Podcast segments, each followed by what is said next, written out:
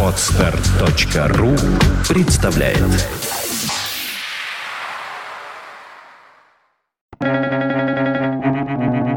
Свободное радио Компьюлента Задача писателя – заставить людей осознать то, что они уже и так знают. Эдгар Берроуз.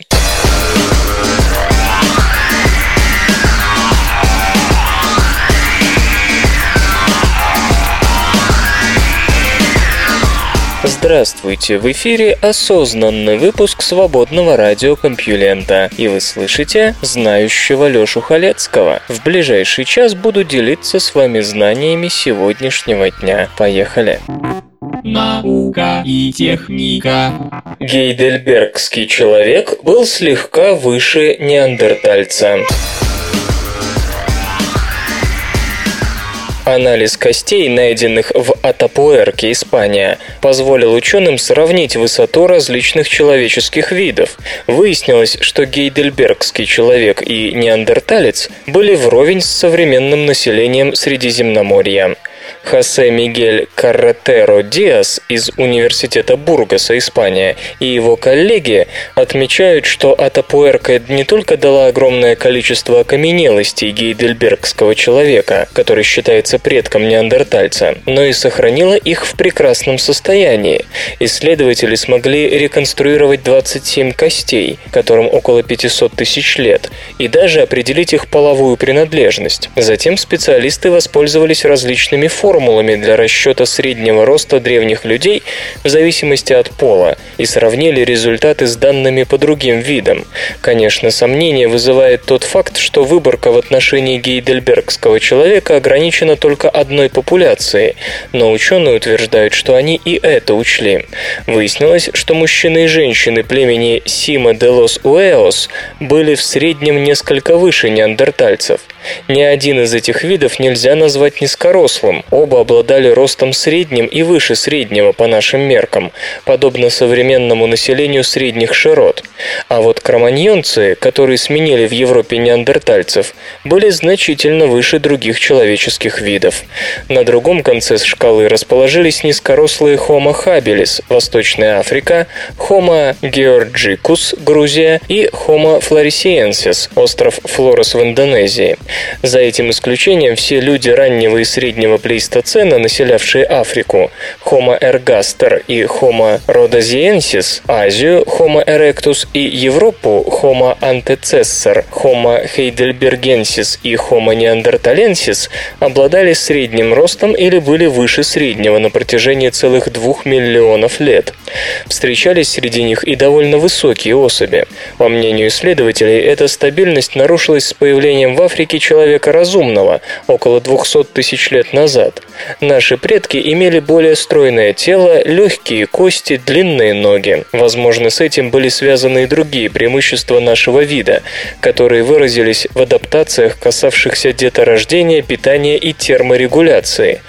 В итоге мы оказались самыми выносливыми и энергоэффективными. Господин Карретеро Диос указывает на то, что длинные ноги, узкие бедра и легкие кости означали снижение массы тела, прежде всего в плане мышечного жира, более легкий шаг, большую скорость и снижение расхода энергии при ходьбе и беге. Этот анатомический тип оказался весьма выгодным с точки зрения выживания в Евразии в эпоху Верхнего Плейстоцена, когда двум разумным видам, кроманьонцам и неандертальцам, пришлось конкурировать в сложных климатических условиях. Открыты новые секреты корабля, затонувшего 2300 лет назад. 2300-летняя история таранного оружия, использовавшегося на античных кораблях времен Первой Пунической войны, напомню, это конфликт Рима и Карфагена, благодаря химикам получила завершающие штрихи. В 2008 году на 7-метровой глубине в полусотни метров от Акваладрона на северо-востоке Сицилии, Италия, был обнаружен носовой таран. Находка, представляющая собой деревянную сердцевину, покрытую снаружи бронзой, информацией сохранилось только потому, что находилось в соленой воде. Радиоуглеродный анализ, проведенный исследователями из Стэнфордского университета, показал, что корабль затонул около 260 года до нашей эры, получив повреждения в битве за Милы в самом начале Первой Пунической войны, одного из самых масштабных столкновений того времени. Ранние исследования уже определили состав бронзы, металлы для которой добывались в копях Испании или Кипра. Узнать побольше о происхождении и текущем состоянии деревянного остова позволили изыскания, предпринятые в Национальной ускорительной лаборатории и Палермском университете, Италия. Анализ на содержание кислот и других веществ в дереве показал, что материалом для деревянной сердцевины послужила сосна, обработанная сосновой смолой для водостойкости. Другой материал, к примеру, дуб или можжевельник и иные античные герметики, подобные воску, были решительно отвергнуты. Выяснилось также, что в дереве много серы, которая способна превращаться в серную кислоту, чрезвычайно коррозийное вещество. Хорошо известно, что серная кислота часто появляется во многих поднятых со дна археологических сокровищах, угрожая их дальнейшему существованию. В данном случае авторы работы указывают на то, что железо и медь, проникающие в дерево, способны катализировать трансформацию серы в серную кислоту. Поэтому ученые настоятельно рекомендуют удалить весь озон из музейного воздуха, что поможет замедлить конверсию серы. Просто напоминаю, интернет изобрели в 1934 году. Интернет, по крайней мере как концепция, был изобретен почти 80 лет назад бельгийским мыслителем по имени Поль Отле, который просто представил себе дальнейшее развитие телефонной связи и телевидения. Этот факт, без сомнения известный историкам науки и техники, оказался в центре внимания на недавнем Всемирном фестивале науки в Нью-Йорке. Почетным гостем круглого стола, на котором обсуждались история и перспективы всемирной паутины, был Винтон Серф, всем известный отец интернета. Этого звания он удостоился за участие в изобретении технологии, лежащей в основе сети, системы маршрутизации пакетов данных TCP-IP, работа над которой велась начиная с 60-х годов прошлого века, еще в рамках американского военного проекта ARPANET. Не умаляя заслуг господина Серфа, Алекс Райт, отвечающий за веб-страничку газеты New York Times, напомнил собравшимся, что данного титула больше заслуживают другие. Еще в 1934 году Поль Отле, известный прежде всего своим вкладом в создание теории информации, понял, что провода и радиоволны, объединяющие мир, в один прекрасный день будут служить не только для болтовни и развлечений. Они принесут знания в каждый дом. Мечтатель описал систему, названную им Radiated Library. Каждый сможет позвонить в библиотеку и получить информацию по нужной теме. Конечно, ввести запрос в поисковую систему в интернете намного проще, но Отле не мог знать о наших технологиях. Так вот, библиотекари разыщут соответствующие книги и отправят изображение страниц на экран телевизора. Эту услугу Отле назвал Televised Book. Он отмечал также, что было бы интересно разделить экран на несколько частей, чтобы иметь возможность сравнивать сразу несколько книг. Узнаете в этом наши окна и вкладки? Отле осмелился зайти настолько далеко, что предположил полное исчезновение традиционных книг. А сегодня у нас есть Kindle и iPad, не так ли? Самое интересное, что мы не придумали ничего нового с тех пор, как Отле предложил скрестить телефон и телевизор. По сей день главными интернет-провайдерами остаются телефонные компании или поставщики кабельного и спутникового телевидения. Софт и безопасность. Евгений Касперский предупреждает об угрозе кибертерроризма. Глава компании «Лаборатория Касперского» Евгений Касперский, выступая на конференции по вопросам безопасности в Тель-Авиве, прокомментировал обнаружение кибершпионской программы Flame. Согласно предварительному анализу, Flame по сложности и функционалу превосходит все известные виды угроз. Программа предназначена для кражи важных данных, в том числе информации, выводимой на монитор, сведений о системе, файлов, хранящихся на компьютере, а также аудиозаписей записей разговоров. Похищенное передается в сеть командных серверов, размещенных в разных частях планеты. Flame может распространяться несколькими способами, в частности через уязвимость в службе диспетчера печати и посредством USB-устройств. По словам господина Касперского, Flame крайне сложен, но многие страны, даже те, у которых недостаточно опыта, могут создать такую же или очень похожую программу. Для этого, к примеру, они могут нанять профессиональных разработчиков или обратиться к хакерам. Затраты на создание аналога Flame оценены менее чем в 100 миллионов долларов. Это не кибервойна, это кибертерроризм, и я боюсь, что это только начало, заявил глава лаборатории Касперского. Увы, это может стать концом того мира, который мы знаем. Логично предположить существование нового кибероружия. Возможно, уже есть и зараженные компьютеры. По его мнению, только совместными усилиями государства можно будет противостоять нарастающей угрозе войны и терроризма в сетевом пространстве. Кроме того, отметил господин Касперский, необходимо полностью пересмотреть подход к управлению промышленными, транспортными, энергетическими и другими критически важными компьютерными системами. Забудьте о Microsoft, Linux, Unix. Необходима специализированная, безопасная платформа. Эти забавные ученые.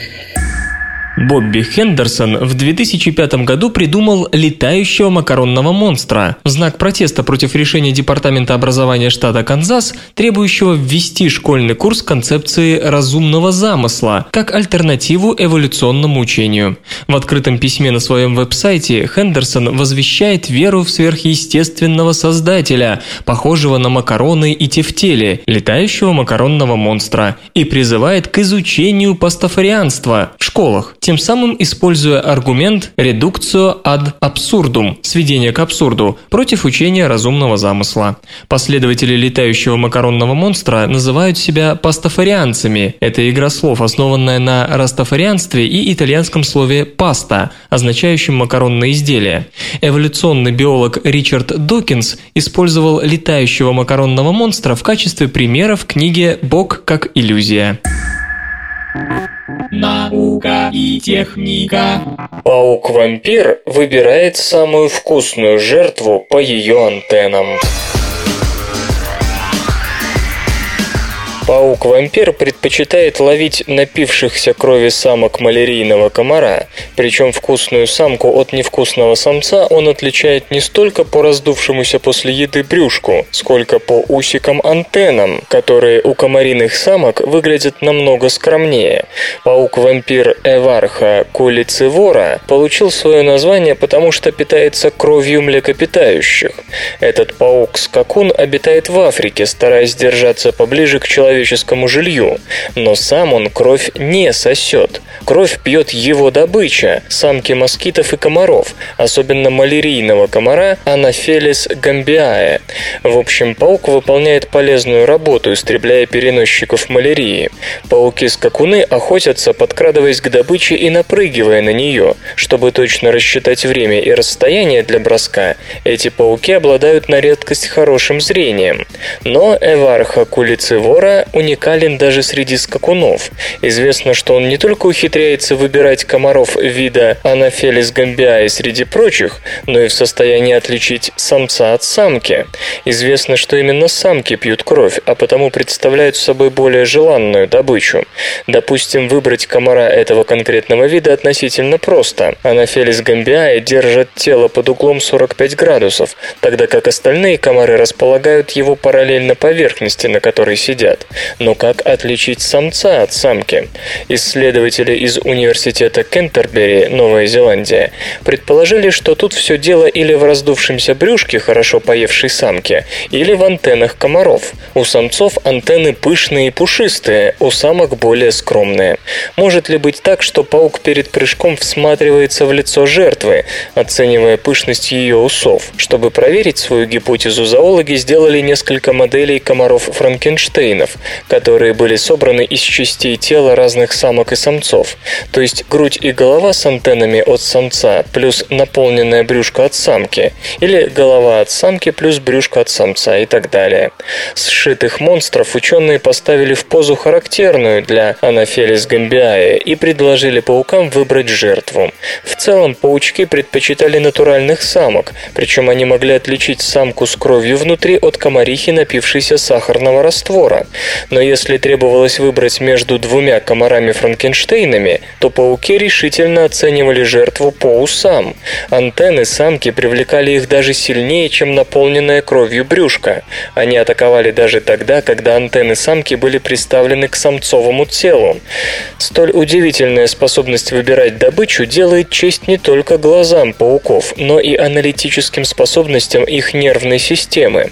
В будущем авторы опубликованной работы хотят выяснить куда более сложную вещь – как паук оценивает пригодность комара в пищу, одновременно схватывая все признаки или последовательно сверяя с неким контрольным списком у себя в мозгу. Брюшной жир управляет иммунитетом и залечивает раны. У сальника, жирозапасающей соединительно-тканной оболочки брюшной полости, найдены новые функции. Считается, что сальник для человеческого организма не слишком важен. Эта прослойка из соединительной ткани, выстилающая брюшную полость, на первый взгляд служит исключительно складом для жира. Однако исследователям из Университета Лайолы в Чикаго удалось обнаружить важные функции сальника, которые до сих пор ускользали от внимания ученых. Оказалось, что он участвует в регуляции работы иммунитета и служит резервом клеток для восстановления поврежденных тканей. При появлении в организме патогена первыми на него отзываются Т-лимфоциты. Столкновение с инфекционным агентом активирует Т-клетки, увеличивая их число. Но когда к Т-клеткам мыши ученые добавили клетки сальника и попробовали проактивировать иммунные клетки, то лимфоциты вместо того, чтобы интенсивно делиться, начали погибать. На неактивные Т-клетки сальник никак не действовал. Очевидно, клетки жировой ткани выделяют некое сигнальное вещество, которое подавляет иммунную систему. Хотя что это за вещество и какие именно клетки его выделяют, еще предстоит выяснить. Известно, что слишком активный иммунитет может натворить не меньше вреда, чем неактивный. Аутоиммунные заболевания возникают как раз потому, что беспокойная иммунная система начинает бросаться на своих. Возможно, с помощью сальника удастся решить проблему таких болезней, как волчанка, рассеянный склероз и так далее. Это не говоря уже о пересадке органов, когда активность иммунитета нужно слегка снизить, чтобы дать новому органу срастись с хозяином. Ученые описывают еще одну функцию сальника. В нем помимо жировых клеток содержатся еще и мезенхимальные стволовые клетки. Они могут превращаться в несколько типов других клеток, например, в костные, хрящевые, жировые, помогая залечивать повреждения. Впрочем, пока что исследователи не знают, как ведут себя клетки сальника в живом организме.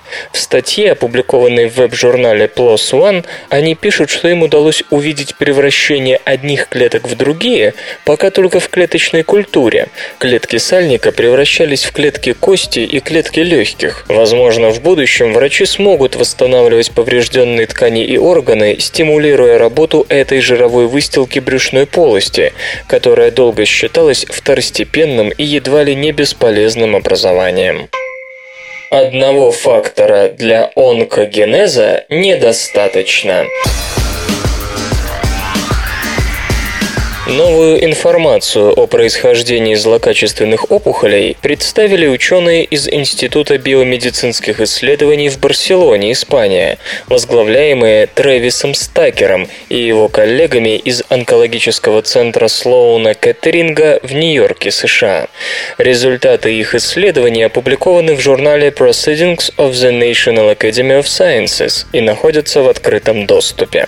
Авторы работы полагают, что первичное возникновение возникновения опухоли, ее тип и агрессивность зависят от специфической комбинации дефектов в нескольких процессах, назначение которых заключается в сохранении целостности клеток, таких как пути восстановления нормальной структуры ДНК или контроль клеточного цикла – деления. В качестве подтверждения этого было показано, что мыши с высокой степенью хромосомной нестабильности и дефектной программой апоптоза – клеточной смерти – этими самыми выразительными черными метками онкологических заболеваний в действительности редко заболевают раком. По словам исследователей, образуется опухоль или нет зависит, во-первых, от того момента в течение клеточного цикла, когда произошло повреждение, во-вторых, от того, какой именно компонент восстановительной системы пострадал, и, наконец, от того, какие еще компоненты системы самоуничтожения ослаблены здесь и сейчас. То есть важнее всего не один фактор, не одна поломка, легко обнаруживаемая постфактум, а несчастливая комбинация сразу нескольких факторов и дефектов. Авторы работы использовали мышей с мутациями в ключевых генах, отвечающих за восстановление поврежденных ДНК. Затем проводилось комбинирование этих генов с другими мутациями, влияющими либо на протекание апоптоза, либо на качество контроля над клеточным циклом, до тех пор, пока не обнаруживалась та самая несчастливая для мышей комбинация, набор факторов которой был достаточен для инициализации онкогенеза. Во время репликации ДНК в делящейся клетке есть целая серия контрольных точек, в которых осуществляется тест правильности протекающего процесса дупликации. В случае, если клетка обнаруживает ошибки в какой-либо точке, клеточный рост останавливается и в действие приводится чрезвычайно сложный процесс восстановления ДНК. Если же и он работает с ошибками и клетка аккумулирует все больше ошибок в геноме, на сцену выходят протеины последней линии обороны, такие как опухолевый супрессор P53. Не размениваясь на мелочи, они сразу же переходят к активации программы клеточной смерти или прерыванию клеточного цикла. Клетка состарится и умрет, не оставив потомства. Все это, как можно видеть, представляет собой очень сложную сеть взаимодействующих протеинов. Исследование показало, что геномная нестабильность сама по себе не является необходимым и достаточным условием для обязательного развития опухоли. Авторы считают, что нужно гораздо детальнее изучить различные виды злокачественных новообразований, стараясь определить ключевые факторы произошедшего онкогенеза. Пусть даже это будет сложнее, чем искать иголку в стогу сена, ведь одного очевидного фактора, как теперь выясняется, мало. Точное установление составных частей несчастливых комбинаций может перевернуть современную диагностику и терапию онкологических заболеваний. Интернет и сеть. NEC готовит аналог Google Goggles. NEC вот-вот запустит облачный сервис Gaziro для визуального поиска и распознавания изображений. По функционалу Gaziro будет частично аналогичен системе Google Goggles, которая позволяет искать информацию на основе изображения, сделанного камерой смартфона. Получив снимок, служба сличает его с базой данных индексной информации о множестве предварительно введенных изображений и выдает результат. При помощи Gaziro пользователи смогут получить получать сведения о незнакомых объектах, достопримечательностях, устройствах и прочем. К примеру, отправив на анализ в облачный сервис фото телевизора или проектора, вы получите инструкцию по его эксплуатации. Кроме того, система позволит, скажем, по логотипу получать информацию о компании, ее услугах, расположении офисов и прочем. Основная часть вычислительной нагрузки ляжет на серверы NEC. Предусмотрены средства компрессии данных. Ожидается, что Газиру заработает до конца июня. Google расширяет функционал картографического сервиса. Компания Google рассказала о нововведениях, которые в скором времени ждут пользователей картографической службы Google Maps. Веб-корпорация отмечает, что в последние годы занята разработкой детализированной карты всего мира. Для этого Google использует общедоступные и коммерческие данные, информацию от пользователей, а также спутниковые, панорамные и аэроснимки. Кроме того, компания получает фотографии при помощи специализированного оборудования, установленного основана на автомобилях, велотрайках, снегоходах и тележках. С недавних пор Google начала использовать для панорамной фотосъемки специальные трекеры, переносную систему в рюкзаке. Такое оборудование позволяет делать фотографии там, куда нельзя попасть на колесах.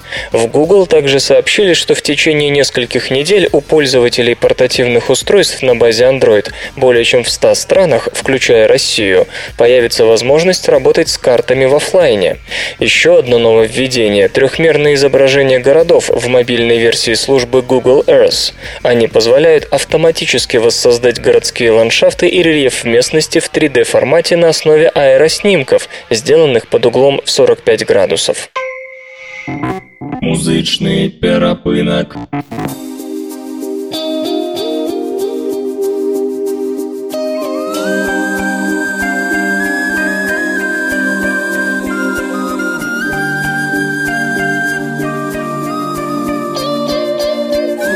Сегодня в эфире свободного радиокомпьюлента группа «Буян», а получать эстетическое удовольствие мы будем от песни «Виновата я». Кто-то плакал, только слез не видно было. Бледным утром нарисованное солнце Как волчонка на руках его носила. Каждый день,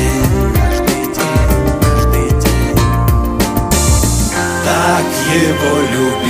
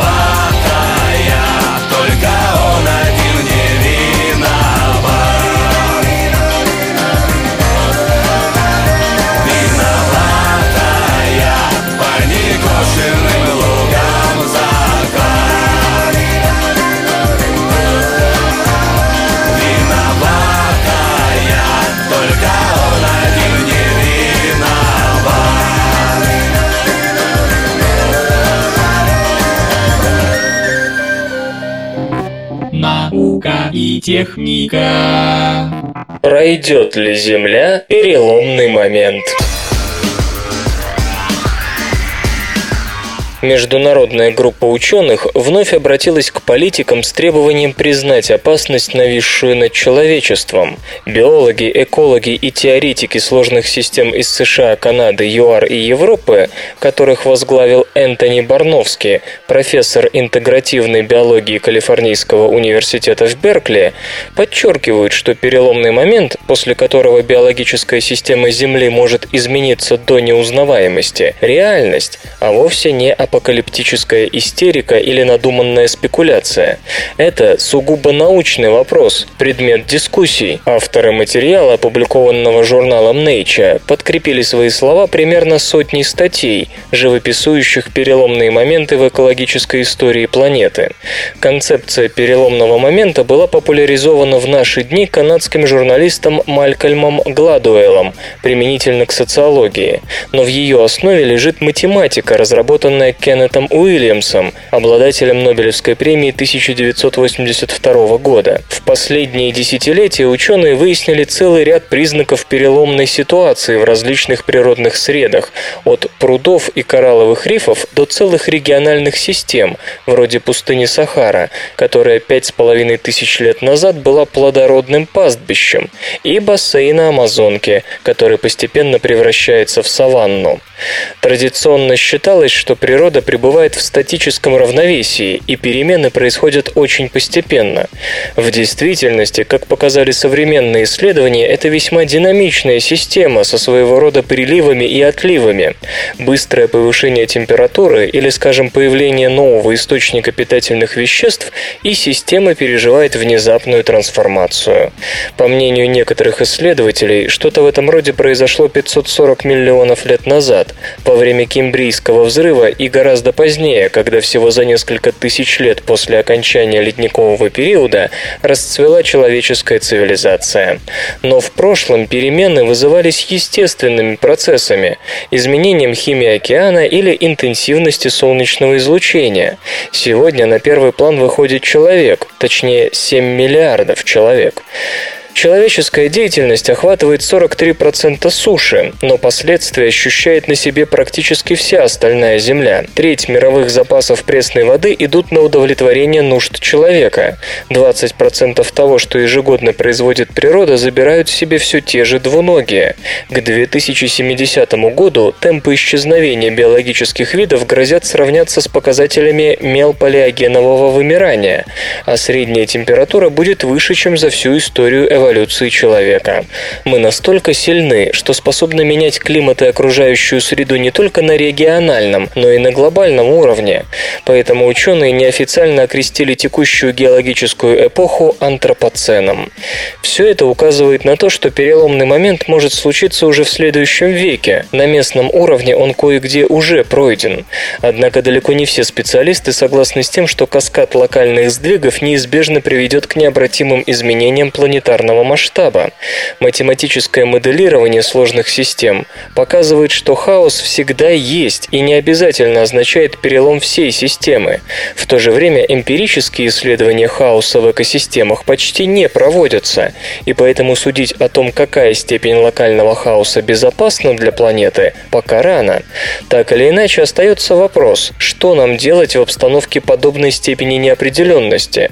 Господин Барновский и его коллеги призывают не рисковать, а стремиться к более эффективным методам производства продуктов питания, отказу от ископаемых видов топлива, более рациональной эксплуатации экосистем и сокращению прироста населения.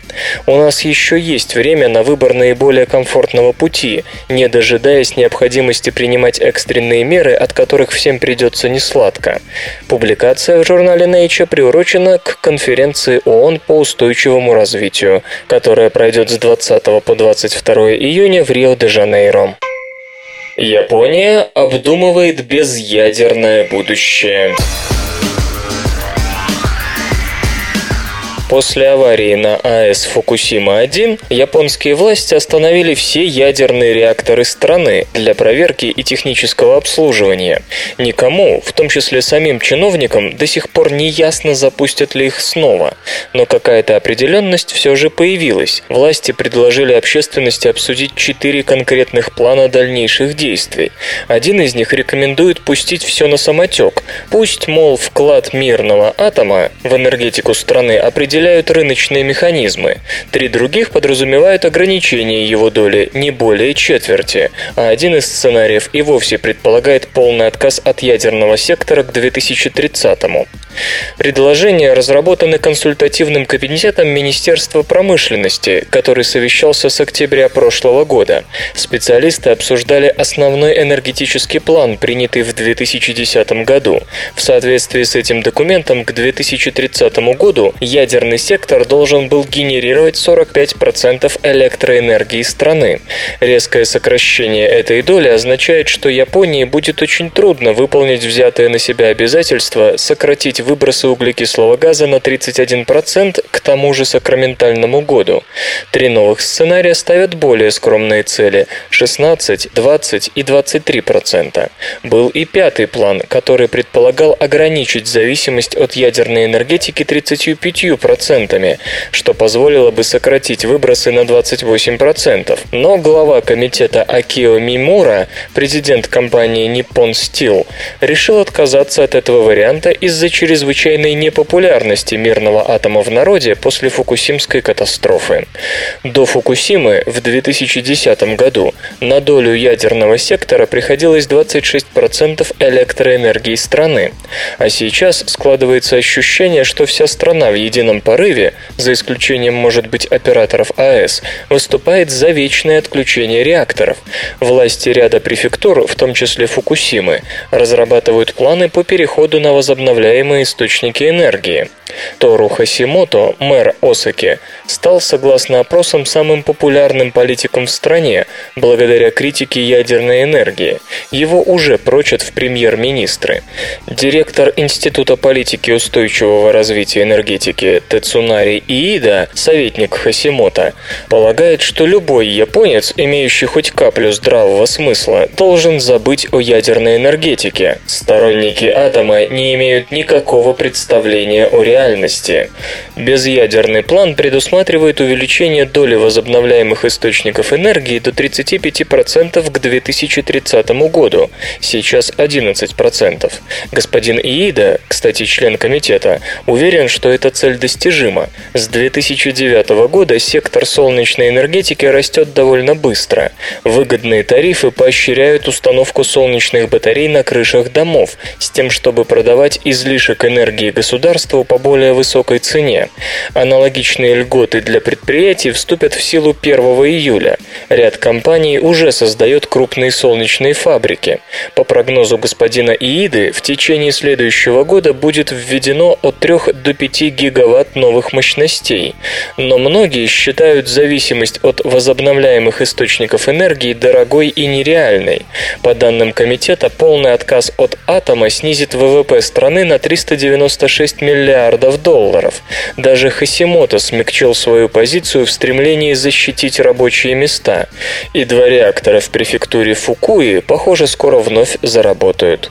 И все же Тацудзира Сузуки, зампред комиссии по атомной энергии, признает, что еще раз продать обществу идею атомной энергетики будет очень трудно. По его словам, правительство должно сначала доказать, что Фукусима безопасна, что загрязнение от аварии не представляет никакой угрозы, а затем учредить новые регулирующие органы. Власти решили распустить Управление безопасности в сфере ядерной энергетики и промышленности, которая подверглась жесткой критике за свою фактическую аффилированность с бизнесом. Его место займет независимый регулятор. Господин Сузуки полагает, что, скорее всего, в ближайшие два десятилетия страна не построит ни одного нового реактора. В этом случае для того, чтобы на мирный атом приходилось от 20 до 25% энергетики, некоторые некоторым реакторам придется работать дольше установленного 40-летнего срока годности, что едва ли вызовет восторг в обществе. В связи со всем вышесказанным, наиболее реальным выглядит сценарий, при котором на ядерный сектор будет приходиться 15%. Примерно столько будут давать существующие реакторы к 2030 году, после чего их по мере старения будут выводить из эксплуатации. Химическая подпись бездымного пороха как новый криминалистический метод. Ученые-криминалисты из Флоридского интернационального университета разработали новую технику, позволяющую идентифицировать химическую подпись бездымного пороха, который был использован при производстве патрона. С ее помощью можно доказать связь подозреваемого с фигурирующими в деле отстрелянными боеприпасами, даже если само оружие так и не было найдено. Работа появилась как нельзя вовремя. Дело в том, что традиционный проверенный временем метод анализа остатков произведенного выстрела находится под угрозой вымирания, становясь все менее и менее надежным по мере того, как производители оружия удаляют из боеприпасов свинец. Новый метод характеризуется не только большей аккуратностью, но и возможностью определения типа пороха, использованного на месте преступления, даже если само оружие остается утерянным. Сегодня криминалисты исследуют остатки от выстрела, собранные с рук и одежды подозреваемых, подозреваемого в поисках трех элементов – бария, свинца и сурьмы. Если этот тест оказывается положительным на все три элемента, а собранные частицы обладают корректной формой, детективы делают вывод, что их подозреваемый или сам стрелял, или держал в руках оружие, из которого только что стреляли, или находился в непосредственной близости от оружия в момент выстрела и после него. Однако сомнения все равно остаются, и если оружие не найдено, то у правоохранителей нет ни единого шанса, используя остатки от выстрела, связать конкретный боеприпас, гильзу и пулю из трупа, и конкретный труп с подозреваемым. Но благодаря открытию ученых из Флориды все это вскоре изменится. И вот почему. Ученые сфокусировались на бездымном порохе, используемом внутри патрона для определения его состава. А поскольку каждый производитель следует только своему уникальному рецепту, то и остатки от использования каждого типа типа пороха будут разными. Факты и фактики. Знаете ли вы, что в Екатеринбурге установлен памятник человеку-невидимке, герою романа Герберта Уэллса? Он представляет собой отпечатки босых ног на бронзовом постаменте. Отпечатки несимметричные от того, что авторов памятника двое, и каждый захотел оставить свой след. Бизнес. Цены на жесткие диски не снизятся до 2014 года. Компания iSupply прогнозирует, что цены на винчестеры, поднявшиеся в 2011 после сильнейшего за последние полвека наводнения в Таиланде, будут оставаться на прежнем уровне еще как минимум полтора года. Стихийное бедствие в Таиланде, начавшееся в прошлом июле, сильно ударило по рынку жестких дисков и других компьютерных компонентов. Проливные дожди, шедшие несколько месяцев, серьезно нарушили производственные циклы. Пострадали каналы с сбыта и поставок. В результате средняя цена винчестеров поднялась на 28%, с 51 доллара в третьем квартале 2011 до 66 долларов в четвертом. При этом поставки рухнули практически на треть. В первой четверти 2012 средняя цена жестких дисков оставалась на уровне 66 долларов. В текущем квартале отмечено незначительное снижение стоимости до 65 долларов. Отгрузки винчестеров составили составили соответственно 145 и 159 миллионов штук. В третьем квартале, как ожидается, поставки достигнут 176 миллионов. Однако, несмотря на восстановление отрасли, аналитики считают, что ожидать снижения цен до докризисного уровня стоит не раньше, чем в 2014. Объясняется это прежде всего высоким спросом на накопители и монополизацией рынка. После сделок по объединению HDD производств Seagate и Samsung, а также Western Digital и Hitachi, на долю этих компаний в первом квартале пришлось 85% в общем объеме поставок. железо и гаджеты. Стали известны характеристики первого 55-дюймового OLED-телевизора Samsung. До конца года Samsung начнет продажи самого большого в мире плоскопанельного телевизора на органических светодиодах OLED. Устройство с диагональю 55 дюймов демонстрировалось в начале года на выставке Consumer Electronics Show 2012. Тогда сообщалось, что панель оснащена встроенной камерой и микрофонами, благодаря чему способна реагировать на жесты и голосовые команды. Поддерживается работа с интернет-сервисами и веб-приложениями. Теперь стали известны основные технические характеристики телевизора. Он обладает контрастностью 150 тысяч к одному и обеспечивает 124% охват цветового пространства NTSC. Яркость при обработке полностью белого изображения равна 150 кандела на метр квадратный. Пиковая яркость 600 кандела на метр квадратный. Время отклика равно 1 тысячной секунды или меньше. Вес 3,5 килограмма толщина панели всего 1,6 мм. Телевизор поддерживает функцию Smart Dual View, которая позволяет одновременно просматривать две программы. Звук выводится раздельно через динамики и наушники. Приобрести новинку можно будет по ориентировочной цене в 9,5 тысяч долларов. Свободное радио Компьюлента.